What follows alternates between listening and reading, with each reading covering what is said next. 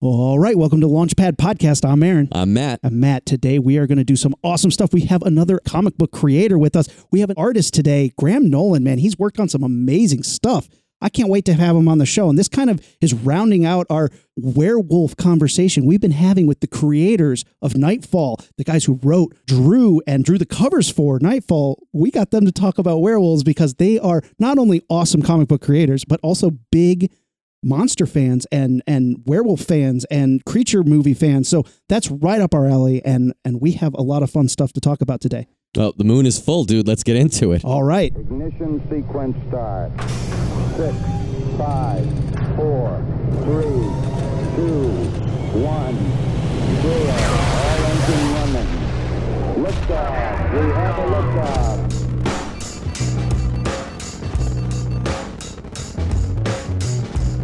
All right, we're here. Launchpad Podcast. We have Mr. Graham Nolan in the house. Mr. Nolan, thank you so much for joining us at the Launchpad. Well, appreciate the invite to your den there, boys. So, uh, I was friends on Facebook with Mr. Nolan for a while, and I think I friended you just before this past October. So, probably either early October, late September. And your feed every day in October was a different picture of a different creature from, you know, horror movies going mm-hmm. all the way back from like, you know, 40s, 50s, all the way to today. And mm-hmm. I was I, I was loving every day. Like I don't really use social media the way it's supposed to be. I just think I'm funny, so I write I write funny things on social media. But I gotta admit, man, I was trolling your feed on Facebook to see what your new creature would be, and you put up a couple that I was like, wait a minute. And I, I don't remember which one prompted me to actually contact you, but I was like, wait, you know that movie? And then we kind of nerded out a little bit about some horror movies, and I was like, all right. I was at some point going to try to establish a relationship and bring you on to talk about the many, many awesome comics that you've done. But I was like, forget that. I'm not, we're not going to do that right now. Let's worry about these horror movies. Let's get this guy on and talk about horror. Yeah, you know, I do that every year on on Facebook. I think this is my fifth year. Uh, it's the 31 Days of Monsters countdown. So starting October 1st, I post a new and different monster, talk about it a little bit. Some of them are great films, some of them are really bad films, but they're just fun monsters, you know. So a lot of people don't know these these films like From Hell It Came, you know, The Walking Tabonga. Um, you know, it's basically a tree. You Yeah. know, all you need is an axe and a, and a, and a, and a set of matches and monster movie over. but it's a fun movie because it's just so bad, you know. So these are the kind of things I'll post. I'll also post, you know, classic, you know, uh, Universal films and yeah. uh, uh, AIP films and you know just all kinds of stuff. You know, whatever strikes my fancy or, or what has a cool image, I'll post uh, various monsters of. That's super fun. One of the ones Matt got super excited for because us at the Launchpad, we love watching some some fun creature features, but sometimes like some of the the ones that aren't as good are are fun to kind of watch and make fun of. But one of the ones that he saw that you posted was Boogens, which we're big fans of Boogens. well, you know, I I didn't hear about that movie until uh, relatively recently. It was on another monster site. I was on, looking at videos uh, for sale. Um, because I'm always trying to increase my library, you know. So uh, I came across this one from like I think it's 1980, 82, uh, 80, I think Mhm. uh, was Boogens. So I read the the outline of it and I was like, oh, that sounds interesting. So I ordered it and I watched it and I was like, wow, this is this is a really really cool little movie. You know, uh, real snow. You know, I mean, yeah, right. you don't see that when everything is like powdered stuff. It always looks fake, you know. And and this is like real snow, and they uh, and the monsters were cool. The people were cool, uh, as I mentioned when we were talking off the air. You know, the characters you care about, you know, and and that's an important aspect of of of a good monster movie. Absolutely. Well, you've done some amazing stuff. Like one of the big things we love talking to people about about comic books and we love talking to comic book creators and comic book artists and you are a heavy hitter for a comic book artist, man. You worked on Batman during the Knightfall series and you had a big hand in co-creating Bane and especially designing what he looked like. And I'd love to ask you a few questions about that. What what was it like wh- where did you start with a character like that? Bane's background stuff had already been established by uh, by Chuck and Denny. Mhm. Uh, so when Chuck and I talked about what this character was going to look like, I knew that he was Latino. I knew he was born in Santa Prisca to serve a sentence for his father. So you know that aspect of his history kind of led me down the path for his design because I figured if he was going to wear any kind of costuming, you know, what would he be exposed to? And the closest thing, costume wise, I could think of was the Mexican luchador look. That's Hmm. awesome. So that's where that came from was the fact that he, you know, was growing up in this little, uh, you know, Central American prison or He's so iconic. He's become one of Batman's biggest villains since then, appearing in movies and cartoons and TV shows and multiple Yeah. comic iterations. And like when you guys were writing this, did you know the impact that this was going to have on on the Batman mythos? You never do. You always hope every time you get up to the plate you're going to hit a home run, but that rarely happens. But we knew that Bane was going to be big as far as uh, Knightfall went, you know, because he was the catalyst for it. Uh, he had to be. Once Knightfall was over, you know, we just figured mm, that was it. You know, he might pop up here and there. And then all of a sudden he pops up in that uh, uh, horrible Batman movie. I wasn't going to bring that up. I was interested to see if you were going to say it. Yeah. Oh, and in the animated series too, you know, which is one of my favorite iterations of the Mhm. character. yeah, Yeah. very cool.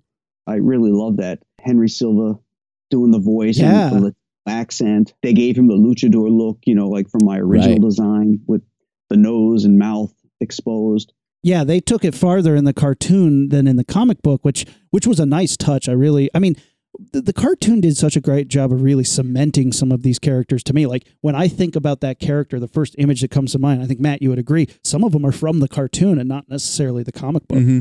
But you know, the the the mask design in the cartoon was actually more of my original design. Oh, cool. My initial Bane design for the mask was it had that white outer rim around the features that we know, Mhm. but his eyes, his nose, and his mouth were exposed, uh, like a true luchador mask. Oh, Uh, interesting. Cool. Yeah, I, I wanted to be able to have him emote, um, you know, grit his teeth and stuff, and and I, I was thinking of the functionality. If you ever wore a Halloween mask with no nose cut out, uh, it's hot and you can't breathe.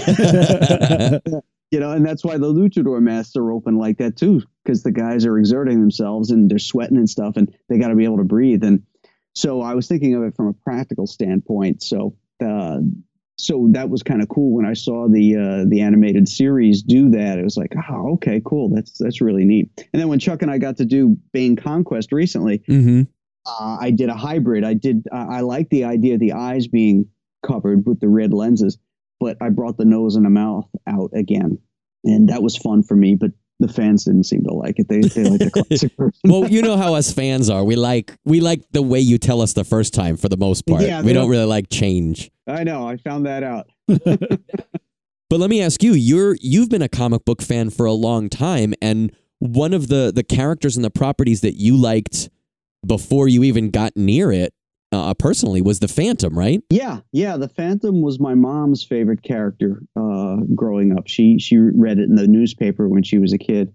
Um, I didn't see a lot of. There wasn't a lot of Phantom stuff when I was growing up because our newspaper didn't carry it, uh, and Charlton had limited distribution. So I sporadically would see the the, the comic books.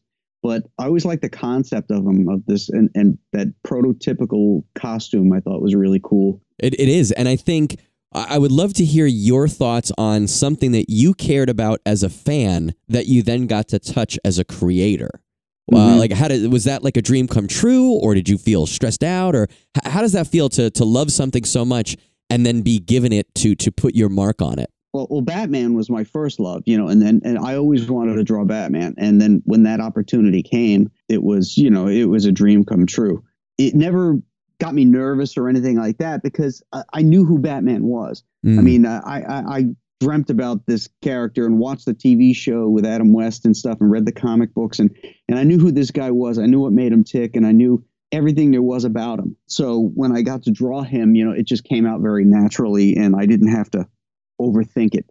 So that that was really cool. That's awesome. The Phantom wasn't a favorite of mine. It was my mom's favorite. I enjoyed the character because of his history and, and all of that. I was getting out of comics around uh, 2000 uh, and wanted to get into comic strips. And I ended up getting a, uh, a strip called Rex Morgan MD from King Features, which was a soap opera strip. And when the head of the, the cartoon editor, Jay Kennedy, uh, offered it to me, I said, Well, what I really want to do is the Phantom. And he said, Well, we have no openings on the Phantom. So I took the Rex Morgan gig, and then a month later he calls me and says, "Well, we got an opening on the Sunday Phantom." I'm like, "Okay, How I'll cool. yeah, easy, easy choice. That's Yeah. awesome.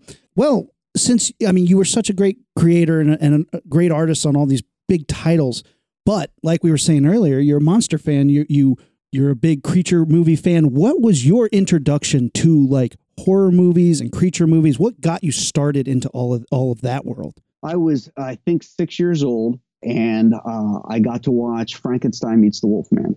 My mom my mom was doing laundry and i wanted to see this movie and so it was probably on early evening one time and uh, she said okay you know i don't want you to get scared and have my nightmares tonight so we had i had to watch it with the lights on while she was you know in, in, uh, i was laying in her bed in, in, in the bedroom watching it on this tiny little sony tv you know it was about six inches wide but uh, that one really lit me up i was like oh my god monsters you know and i was so into monsters as a kid making Aurora model kits, reading the Oh, Monster yeah. Times. Uh, I don't know if you guys remember the Monster Times. It was a bi-weekly, or uh, I think it was bi-weekly newspaper devoted to monster movies and and and and comics too. It had sections on comics. So I started seeing advertisements of comics and comic characters in those monster magazines, which sort of you know let me in that door too. I had never heard of the Monster Times. That's very interesting. I'd have to look into some of that. I bet it has incredible like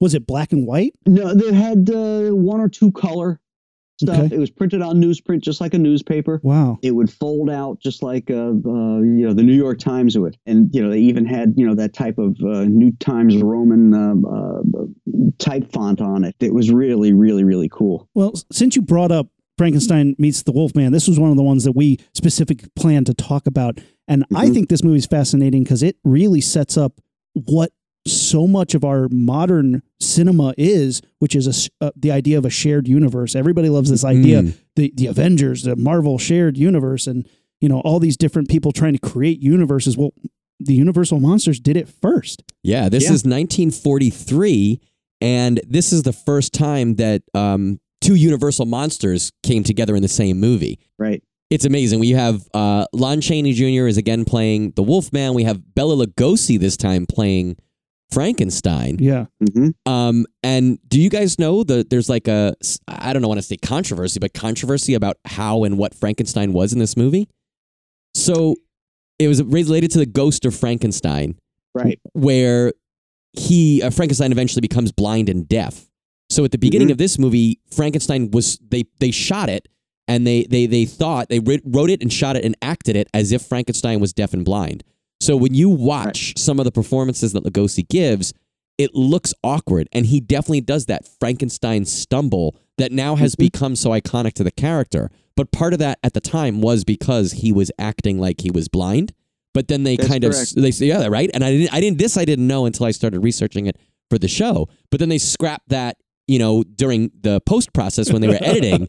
So there's times if you watch the movie, there's times where you can see Lugosi mouthing something, but they killed his audio to keep keep him more to the original canon of the original creature. Well, it, it, it actually went further than that. Um, uh, it went before a test audience, and they laughed. Oh, I didn't hear that part. Yeah, that's why they removed all the dialogue and all references to the dialogue because Lugosi played Igor, the character he uh, originated in, in Son of Frankenstein, the last of the of the uh, Karloff films, and then in Ghost of Frankenstein, Chaney Jr. took over the mantle of the monster. Lugosi reprised his role as as Igor. And then he wanted to have his brain put into the monster so that he could live forever and, and, and be done with his broken neck and all that kind of stuff. But he ends up going blind because their blood was not compatible. And the last scene is the monster burning up, and he's blind. And- But but now it's Lon Chaney's mouth that's moving, but it's Lugosi's voice that's coming out. Oh. So the nat- the natural next movie was to have Lugosi actually play the Frankenstein monster so that he could articulate the the dialogue in it uh, in his voice. But when the monster started speaking in Lugosi's voice, you know, the audience started to laugh, and they said, and they decided, well, they're going to take all that reference out, and uh, that's why you get that the arms out like he's, you know, the the, the classical Frankenstein walk, like you Right. had mentioned. But it really isn't classical. I mean, Boris Karloff's is classic. I mean, that Frankenstein moved, he ran, he, you know, he had Right, motion right. you know, he wasn't a a lumbering automaton like he was from this point on.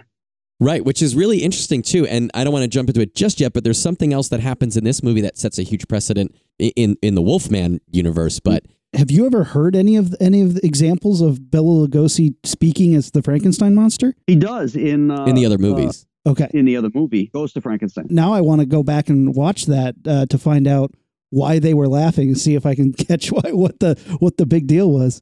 Yeah, you can find the script online, I believe, with with with the written dialogue for what he had to say. Interesting. But there's no there's no recorded, at least found yet. So it's like the Holy Grail, yeah. trying to find some the actual recorded dialogue. Because if they did that and they could splice it in, that would be awesome. I would love to see that. I know there was some interplay between um, Talbot and and and the monster, where there was actually some satire and humor too Mm. and, and that would be really cool. But you know what? Here's another thing. Once you know that the creature, the monster, was blind, towards the end of the movie, when Patric Knowles powers up the monster again, and Lugosi gives that look, is when his his vision comes back. right, And right. that's when he gives that really, really scary look in his eyes, like almost evil. You know, like this is Igor again. You know, Right, right, right. that's really cool. Well, this movie is really, really great, and I love, I loved it from the get go. I think the scariest part is pretty much the first scene. There's a couple grave robbers who are robbing the the Talbot mausoleum, and Talbot is Lawrence Talbot or the Talbot family, who was the original Wolfman. And uh, these two grave robbers are robbing. They open up his casket and they're trying to pull a ring off his hand. It's two guys, and Right. his hand shoots out and grabs one of the guys on the wrist. And it was probably one of the coolest reactions that I can imagine. And Aaron, I thought of the other day, you and I were talking about how you love realistic brain trauma Yeah, yeah, yeah. portrayed by actors.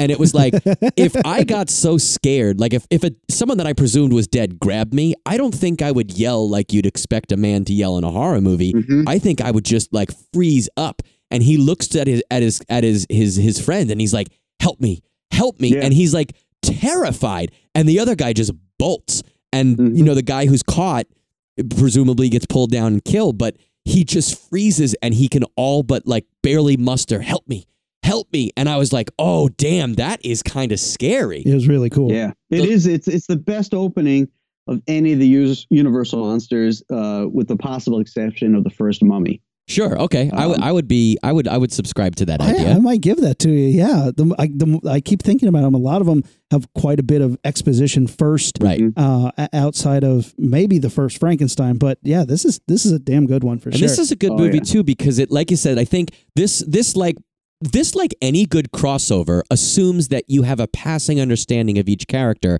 and doesn't Mhm. spend too long explaining them to you again. Um, Right. Like literally in this movie, eleven minutes in is the first werewolf transformation, and first of all, this and this is what we were, I was hinting at earlier. This is the first time we actually see the Wolfman face dissolve Yeah. from human to wolf. In the Wolfman, we actually don't see him turn from human to wolf. We see him transition back from wolf to human. And it's pretty good for what was it, 41, I think? Um, Forty-one. yeah. But for f- this one, it's beautiful. He's laying on a pillow. His face stays in the exact same position for each step of the transition. And Mhm. also the pillow itself doesn't move. Like a lot of times with stop motion and those type of effects, you can see background changing. yeah, deep This dissolve, looks yeah. tight, man. This is and it That's because that pillow was plaster of Paris. is that true? Yeah, it's it was a solid solid. Oh, how amazing. Where did you get all this information, man? You do know your stuff. I've read all kinds of. I got scripts of these things. I, you know, monster magazines. Uh, you know, Monster Times. I could have read it in. Who knows? That's incredible because it really, I mean, Yeah. and that makes total sense, but it Yeah. looks so good. And he holds that pose, and each new appliance that they put on looks really good. And I was watching it in like pretty high definition from a movie in 1943, because even as a special effects guy, watching it as a special effects guy, I'm still in love with the story and, and, and the transition. Rumi, does that feel like an effective transition to you? Oh, I love it, and and and especially because werewolves. I, and we've talked about this on uh, about werewolves. Is that the transition is is the key moment? That's Mm. what in any werewolf thing. That is the moment you want to sell because it's one thing if you have great makeup uh, or a great puppet or a great you know even even in modern times you have a great CGI uh, werewolf, it doesn't matter if you don't sell that transition. That transformation is key. That transformation is like what you need to see to make that stand out from any other werewolf movie. And it's crucial to the character, right? Frankenstein is not a transitional creature. Absolutely. Vampires aren't exactly for the most part. Yeah. Werewolves, it's so important to show that change. That's the most important part of of the mythos. The thing about the Wolfman, though, is that he was always very, very conscious of his appearance. Because in the Wolf, in the Wolfman, when he turns into the Wolfman, he's all buttoned up. Got a nice long sleeve shirt, buttoned at the wrist. His, his his collar is buttoned up and everything. And then when he goes and he creates mayhem and comes back uh, to Talbot Castle, you know, he's a wreck, but he's changed again. He's Yeah. changed not only physically, but he's changed his clothes. Yeah, the the werewolf they always have him, you know, like the the Werewolf of London song. Yeah, I was gonna- I that's saw what him I was gonna drinking say. a pina colada at Trader Vic's, and his hair was Yeah. perfect. Yeah. Now, now, of course, the Lawrence Talbot Wolfman has nothing over the uh, uh, Werewolf of London, Yeah. who not only wore a jaunty little cap, but uh, had, had a wonderful scarf and, and, and overcoat too. Yeah. Oh. I like the hat. a wonderful scarf. Mr. Nolan, tell us this movie, I think, has a really good plot. It's got a really good idea for why these two characters would eventually come in contact. Do you want to tell like like what what starts this off? What starts off Lawrence Talbot, his journey of, and how he eventually crosses over into Frankenstein's world? For one thing, this was technically the sequel to The Wolfman. It was written by Curt Siodmak, who Mhm. wrote the original Wolfman as well. He was told to write a sequel. This really is the story of L- Lawrence Talbot as opposed to Frankenstein, even though, you know, Frankenstein gets the head credit here. So we really pick up a few years later after the death of Lawrence Talbert by his father, who hit him in the head with the silver cane. And then the father, we find out, died of heartbreak and is buried right there in the mausoleum next to Lawrence. Uh, the grave robbers come in, they disturb the grave in a full moon cycle, and Larry is revived again as the Wolfman. And all he wants now is to actually be dead, which makes him very a very sad character. Because when you see him in the first one, in the Wolfman, he's a guy. He's this guy who's come back to America, you know, to this crappy little town, Llewellyn Village, I think it was, Mhm. in uh, Wales. His father's a very stern autocrat. The the brother was the prodigal son, and you know he gets killed, so that's what brings Larry back. And you know he's kind of been raised in America, so he's got this American uh, idealism and stuff. And then it just gets beaten down by the curse, you know. Yeah. And and so by the time we see him in the second film, he's this morose guy just looking for a way out. And then he finds out, I think it's through the gypsy, right? Maleva, doesn't she mm-hmm. tell him about Dr. Frankenstein and his Yes. experiments? Yeah, because he goes death? to he goes to her to try to find a way out, and it's it's like you said, his whole motivation in this movie is to kill himself, is to die, Mhm. and they don't beat around the bush. Like they don't use allegories. He multiple times says, "I just want to be dead," and other characters look at him. There's actually a point later on where someone else says, "Oh yeah, he's crazy." And Maleva, the, the gypsy woman, says he is not insane. He simply wants to die. And like Right. that's flat out said multiple times. And Yeah. you're like, wow, that's our protagonist's motivation for this movie is to be dead. And then, Right. yeah, she says, I know someone who can help you. of course, they find out that Frankenstein is dead. Uh, he's uh, persona non grata in, in the village. Sure. uh, for very obvious reasons. But his his doctor in London, who first treated him uh, for the head wound that he had, has been following him because he thinks he's insane, doesn't believe in the werewolf aspect, and then he gets involved. And like all doctors who read Frankenstein's book notes, they decide I can do it better. Oh yeah. and instead of draining the energies from the monster or from Larry Talbot into the monster, I think they were wanted to drain the life out of Larry Talbot somehow and drain the life out of the monster too because they didn't want him coming back. right. But he switches it over and from plus to minus and minus to plus. Right. Yeah, there's a lot of plus and minus Whatever that polarity. Science is there. It reminded me And- of like the same thing of like when you jump a car, they say not to put negative to negative Yeah. because then you'll get like a freaking Frankenstein car. You know? I mean, I always wondered, uh, like when I first saw this movie as a kid, I always was like, uh, "Is Frankenstein going to turn into a werewolf too? Or like, are we going to have like a, a Oh, undead werewolf awesome. fight now?" It's like, but it didn't happen. But I, that's what I thought they were trying to do at the time. Yeah, that that's a really great sequence when the monster powers up again. Oh, it's because, Uh, you know, he gains his sight, even though they don't mention it in the film. But we now that we know it, you know, and he just has this evil look on it on his face. But you know what? I always, since that's the first monster movie I ever saw, and it's my first introduction to the monster Frankenstein. I always thought of him as sort of the hero. Yeah. And and I felt the same way about Larry Talbot too, because when he was human, you know, he was a stand-up guy. But when when he first turns into the Wolfman, he gets those shifty eyes that dart back and forth and stuff, and you can see the the light of reason has gone out of his face, Yeah. and now it's this feral creature. And that was I, he was one of the scariest mon. He wasn't my favorite monster, but he was the scariest monster who really scared me as a child. And I was never really scared of Frankenstein, but I was scared of the Wolfman in that movie. There's definitely an unpredictability that comes with the Wolfman. You don't know because he's an animal. There's there's a chaos to it that you just don't know what how he's going to react. I mean, I've been around dogs that you know you're you're taking a hike through the woods and you see a dog and you're like, I don't know what's going to happen. Is this dog going to be friendly? Is he going to be like? That's just scary in its own right. But if you have an animal who you're guaranteed there's a bloodlust and and he's coming to hunt you, like that's creepy. And and the Wolfman is, is such a great character for that because when when the moon is full and he goes full animal mode, you have no idea what's going to happen next. You don't know who he's going to kill, whether it's going to be you know somebody in the town or one of his best friends or somebody that he knows. Like that's that's the the big appeal to me of a Wolfman. Right. And you had in the in the original Wolfman, you at least had the pentagram shadow on the hand of your next victim, so you at least knew who was coming. Where in this one, it could be anybody. There was no pentagram uh, warning to tell who was going to be the next victim. Right. The last three minutes or so of the movie is the actual fight of the two creatures, and it's the movie. I think is about an hour and thirteen minutes or so long. The last three or four minutes is finally when the Wolfman breaks his bonds and starts the fight. And I got to tell you, for a 1943 in some giant soundstage where they're like knocking over things, there's there's a time where the Wolfman is on like a bunch of uh, like a Packing platform, yeah, and like Yeah. the Frankenstein's monster grabs the crates and throws it, and all of the crates go flying, and he falls off. It's actually like a pretty well staged and well blocked out fight for that.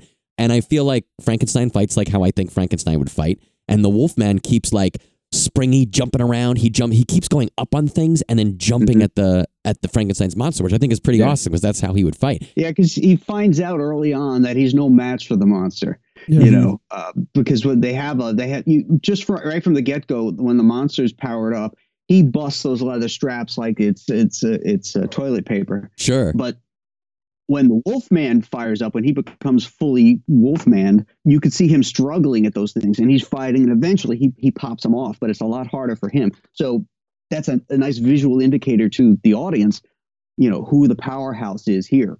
So you're saying that the Wolfman was the underdog? it's funny because you know the the the movie. I don't know. Well, spoiler alert. A giant dam blows up and all this water takes out the castle they're fighting in right as they're going to clash again. So there's no clear victor there. So you don't really know who wins. So I guess my question to both of you is who do you think wins? Aaron, who do you think wins in that fight? If there's no dam explosion, who wins? I don't know, man. I, I know one guy can do the doggy paddle. I don't know how good I don't know how good Frankenstein can swim. Honestly, I mean to, to joke about it, but I, I don't know how good. What if there's no water though? If it's just a straight up brawl, who wins? I think Frankenstein. Frankenstein. Really? Yeah, Oh, see, I thought it was hands down Frankenstein. Wolfman. Graham. Yeah. You, you, I mean, you think it's it's Frankenstein too? I do. Why- why? How Frankenstein come? has unearthly power. I mean, he, he- his strength is like you know, a hundred men. He never runs out of energy because of he, the electricity and all that kind of stuff. The Wolfman is still, you know, even though he's supernatural, they indicated pretty pretty early on right there that, that Frankenstein was was brute power. But how do you kill something that's not even alive? Yeah, see, I feel like, see, I'm going to stick, maybe that's just because I'm skinny and scrappy, or I used to be skinny. I'm at least still scrappy. But I feel like, especially the way it's portrayed there, the Wolfman is so fast, he's jumping around. I feel like he would hit and fade, hit and fade, hit and fade. And I feel like he could literally take Frankenstein apart. If he started chopping pieces or gutting pieces out, Frankenstein would become less effective. I agree with you guys. And actually, the way that I thought of it, the frame in my mind was in the scene in uh, Sin City, A Hard Goodbye, when Marv goes and tries to fight that scrappy little guy Kevin with the nails, Mm-hmm. and he handcuffs him to himself, and he goes, "Let's see you dance around now." I feel if Frankenstein could handcuff the Wolfman to himself, fight over. There's no way the yeah, Wolfman if, could do if- anything. if you could compress them in into a smaller space, I feel like once Frankenstein grabbed the Wolfman, that would be it. There'd be no that the fight would be over. But I feel like the Wolfman would keep doing those lunge attacks, lunge attacks. Did you ever read Jeff Rovin's book, Return of the Wolfman? No. Oh, it was an awesome book. Uh, it takes place, it's the sequel to Abbott and Costello Meets Frankenstein. Okay. And it takes place uh, in modern times uh, with uh, the descendant of the insurance woman taking property of that castle, the Isla Morada Castle. And the Wolfman is still there. He, uh, Larry Oh. Talbot is walled up, cemented behind this wall, and he gets out, ends up getting released. Um, and Dracula comes back. The monster is down there too, uh, because you know he was on, he fell through the through the dock, and he ties all that stuff in together into with all the mythos and everything. What made me think of it was that there- there's a sequence where the Wolfman and Frankenstein are fighting, and you know he's writing it from a modern sensibility as far as like what a werewolf can do as opposed to what an actor can do with werewolf makeup you know so hmm he has he has him fighting the monster in like dead skin getting ripped off and stuff like that. Oh, nice. and this is a, a novel. Yeah. And what what was the Yeah, name of it it's again? called It's Return of the Wolfman. Wow. See, I'll have to look that up because again, it sounds like another added piece to the shared universe of the Universal monsters. Yeah, yeah. He ties in. You know, he, he mentions uh, John Banning. You know, who was in the the, the Mummy's Hand. Uh, he mentioned you know all these like characters and stuff. They he just ties everything together. You know, it's really cool. That's awesome. He even mentions Chick and Wilbur, the two clerks who are now off, uh, who have joined the Foreign Legion, i.e., tying it into Abbott Costello joined the Foreign Legion. You know, it's, it's, it's fun stuff. That's funny is that even in their parody sort of fun movie, they they still are leaving it as canon. That's amazing. Yeah.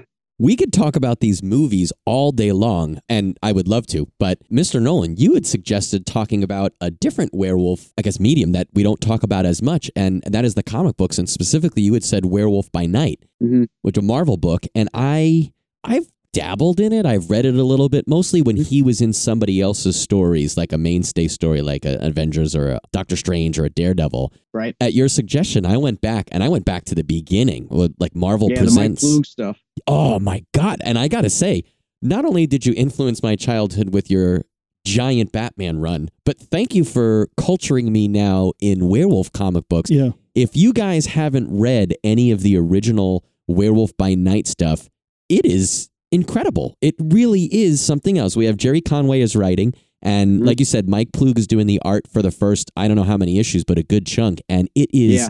it is great. What would be your sell for that, Mr. Nolan? How would you, someone who's never seen one of those books, how would you describe it? Well, visually, it, it- it's like Will Eisner is doing uh, a Wolfman story. Mm-hmm. It's a classic Universal style werewolf take. It's just done well. It doesn't have to be new and different. It just has to be done well to be entertaining. Mm. Uh, and and that thing is done well. One of the first comics I ever bought was Werewolf by Night number 18, and it had a purple cover and it had the Werewolf by Night fighting a black werewolf Yes. on a cover. yes. Uh, and then a girl, and they're on a roof, and and there's a girl on the parapet there, you know, like scared, fighting for her life, you know, as Mhm. the two werewolves are, are teeing off against each other. I saw that cover, and I couldn't get my quarter out fast enough to buy the damn thing because it was so great. And I was like, oh my god, monsters fighting! I gotta have this comic. That's the thing is in all the werewolf iterations, like one of my favorite things, and I often joke about it, but Wolfman versus Wolfman is like one of my favorite fights you could possibly have. And anytime there's two werewolves fighting, I'm so in for it. It's I don't know what it is, but it's like a weird some genre that if you can get two werewolves fighting in a movie, I'm so down. In that storyline, it's that werewolf is his neighbor. Yeah. Who also has That's a right. curse, right? And so, yeah, it's his neighbor. Um, and the werewolf by night accidentally smashes through his wall and messes up Yeah. the the seance thing he's doing, which turns him into a werewolf. They fight Right. for like an issue or two, and then there's a third werewolf that goes after them, and they repel the third werewolf and realize that they're kind of like werewolf brethren. They also fight. There's an issue that starts with werewolf by night on the moon fighting two zo- uh, two vampires, and one of them is dressed like Dracula, but it's established it's not Dracula. He's just dressed like Dracula. Then, and this this is this is something that happens a lot in these books. Is it they're told non-linearly. You start the first page or two are the pretty much the end of the third act, and then it reverts and says, "Okay, this is how this story started." And they're fighting on a soundstage essentially. Yeah. So it looks like, and it, the whole cover says, you know, werewolf on the werewolf versus vampires on the moon, and you're like, what the? f- I got to read this. Yeah. And there's, oh, it's really just a soundstage, but it's still awesome. It, he'll never change back. He's on the moon. Yeah, which is like you're like, oh, that's awesome. And even he, the the cool thing, and the way it was written is you have first of all you have Jack Russell, who is Which I'm a I'm a little on the fence about that, but hey, you know what? I'll, I'll buy it because the rest of the comic is so cool. well, it's and it is it's it's a, I mean it works for Marvel at the time. This is uh, the the character's created in 1972.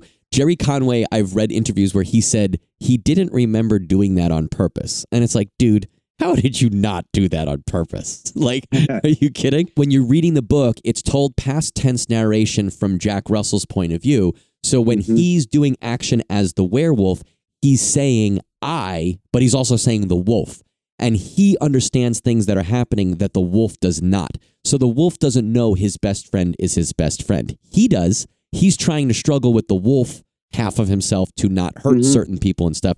But it really is it, it, it, really is awesome the way that they tell the story through Jack Russell's consciousness. Yeah, you know? the inner monologue of, of him always maintaining that while the animal runs loose and he's sort of a prisoner in his own body trying to wrestle with those those Mm. feelings and those actions. I think that's a really interesting way to tell a story from from that perspective. What of this book resonates with you, Mr. Nolan? What stuff from this book specifically is like stuff that that that you love, whether it's about comics or about werewolves or about horror? Number 18, uh, the That's first the one one? I ever bought.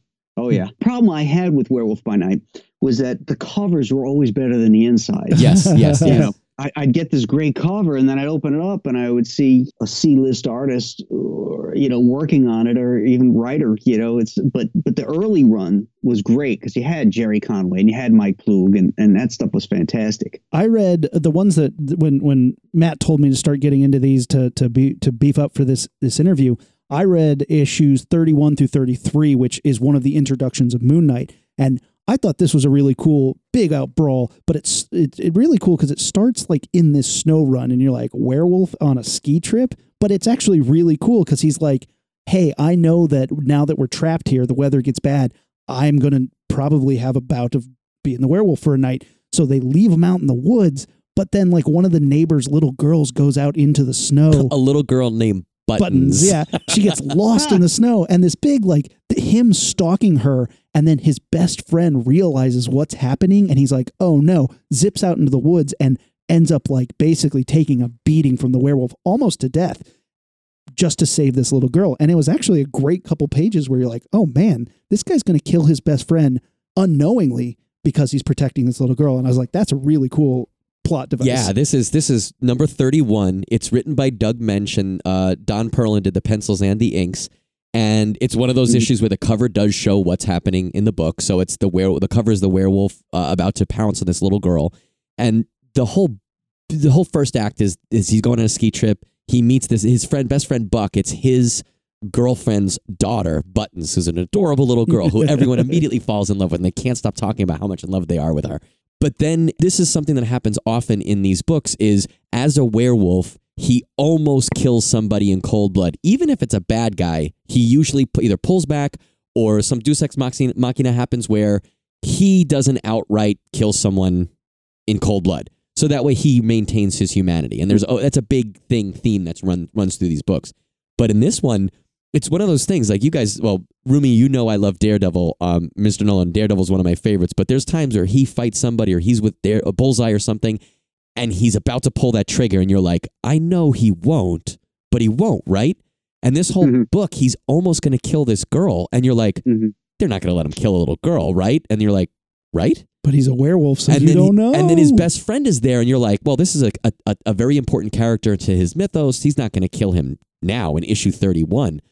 But at the end of that issue, it is really in contention whether this guy's going to live or not. And they're showing it's interesting, and it's it's it's interesting too because this is in the 70s. The comic code is a thing, but the the rules have kind of laxed a bit to even allow werewolves. Werewolves weren't even allowed back in the day, but there's Mhm. not a lot of blood, although they talk about the blood. They say, I think he said at one point, I slashed and my claws were wet. Yeah, And I'm like, yeah. oh man, that's some good writing right there. yeah, it's good pulpy Oh, description. that's a good that's a good pun right there, A little pulpy claws.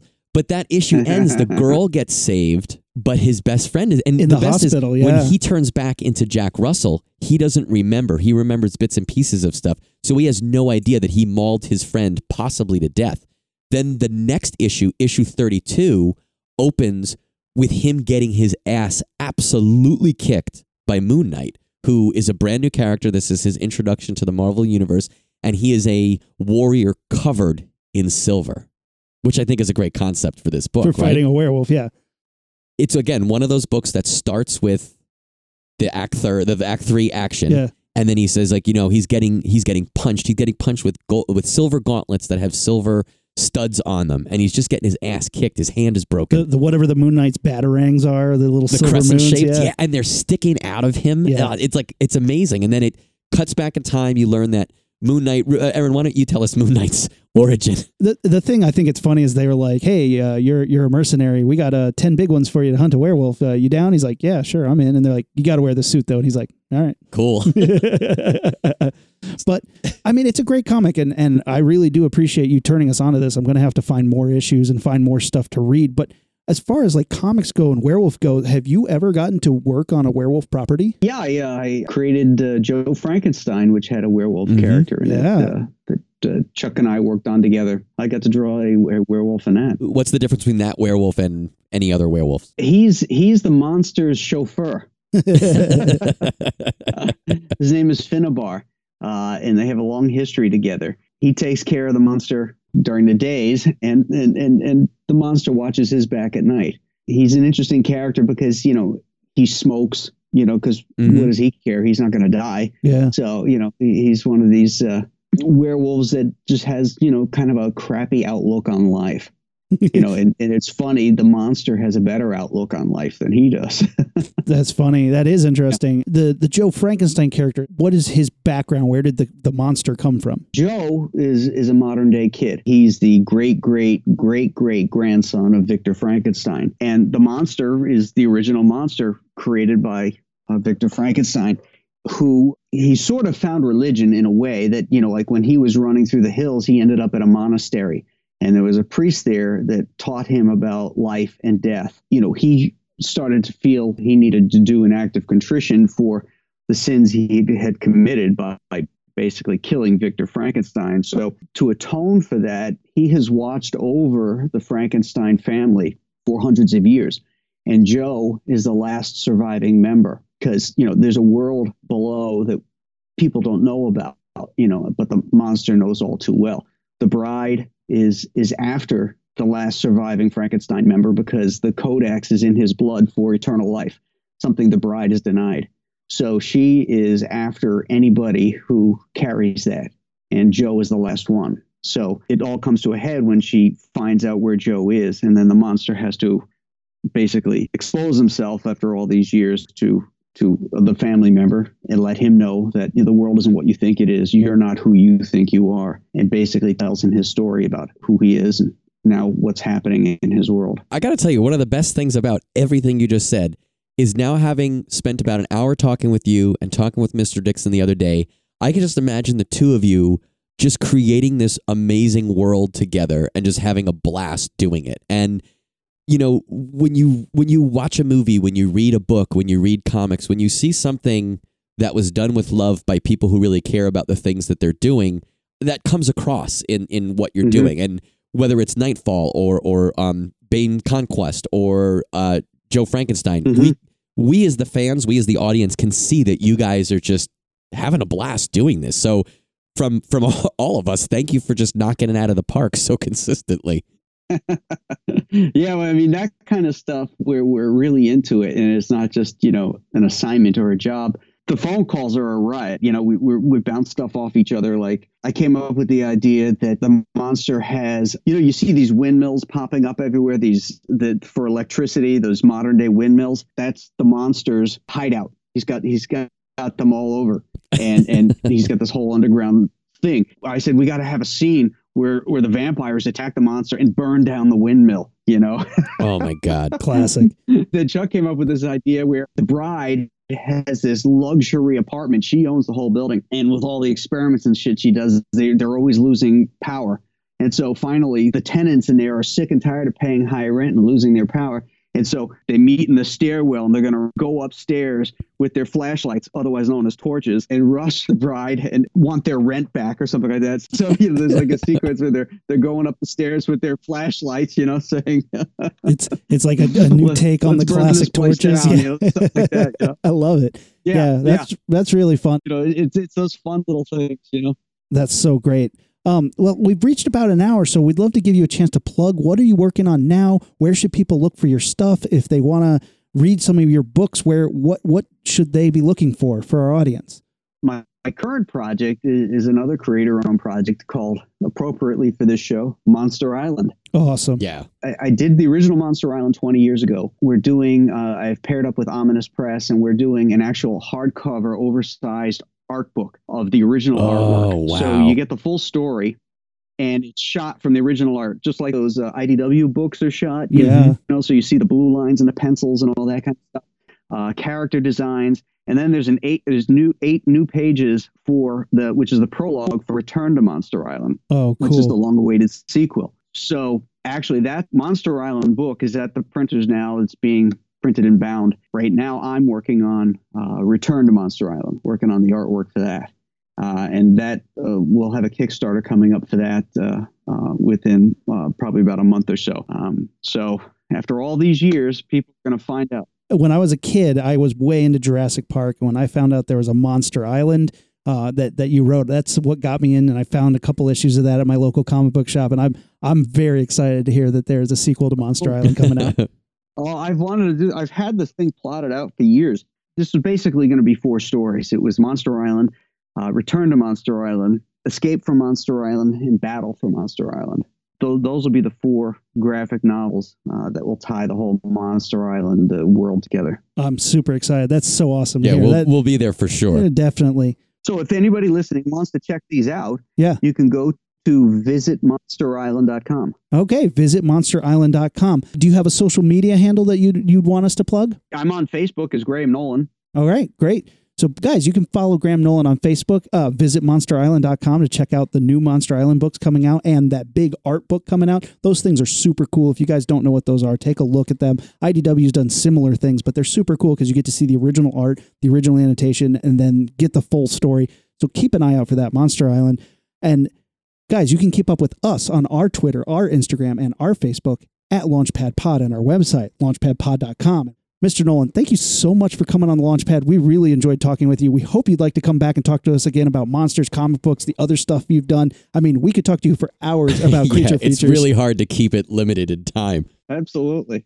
Yeah, oh, no, I had a ball, guys. I appreciate the invite and be happy to come back. excellent. We really appreciate it. Well, Matt, you ready to blast this thing off? We got it. All right, three, two, one. Ignition sequence start. Six, five, four, three, two, one, zero. All engine running. Liftoff. We have a liftoff.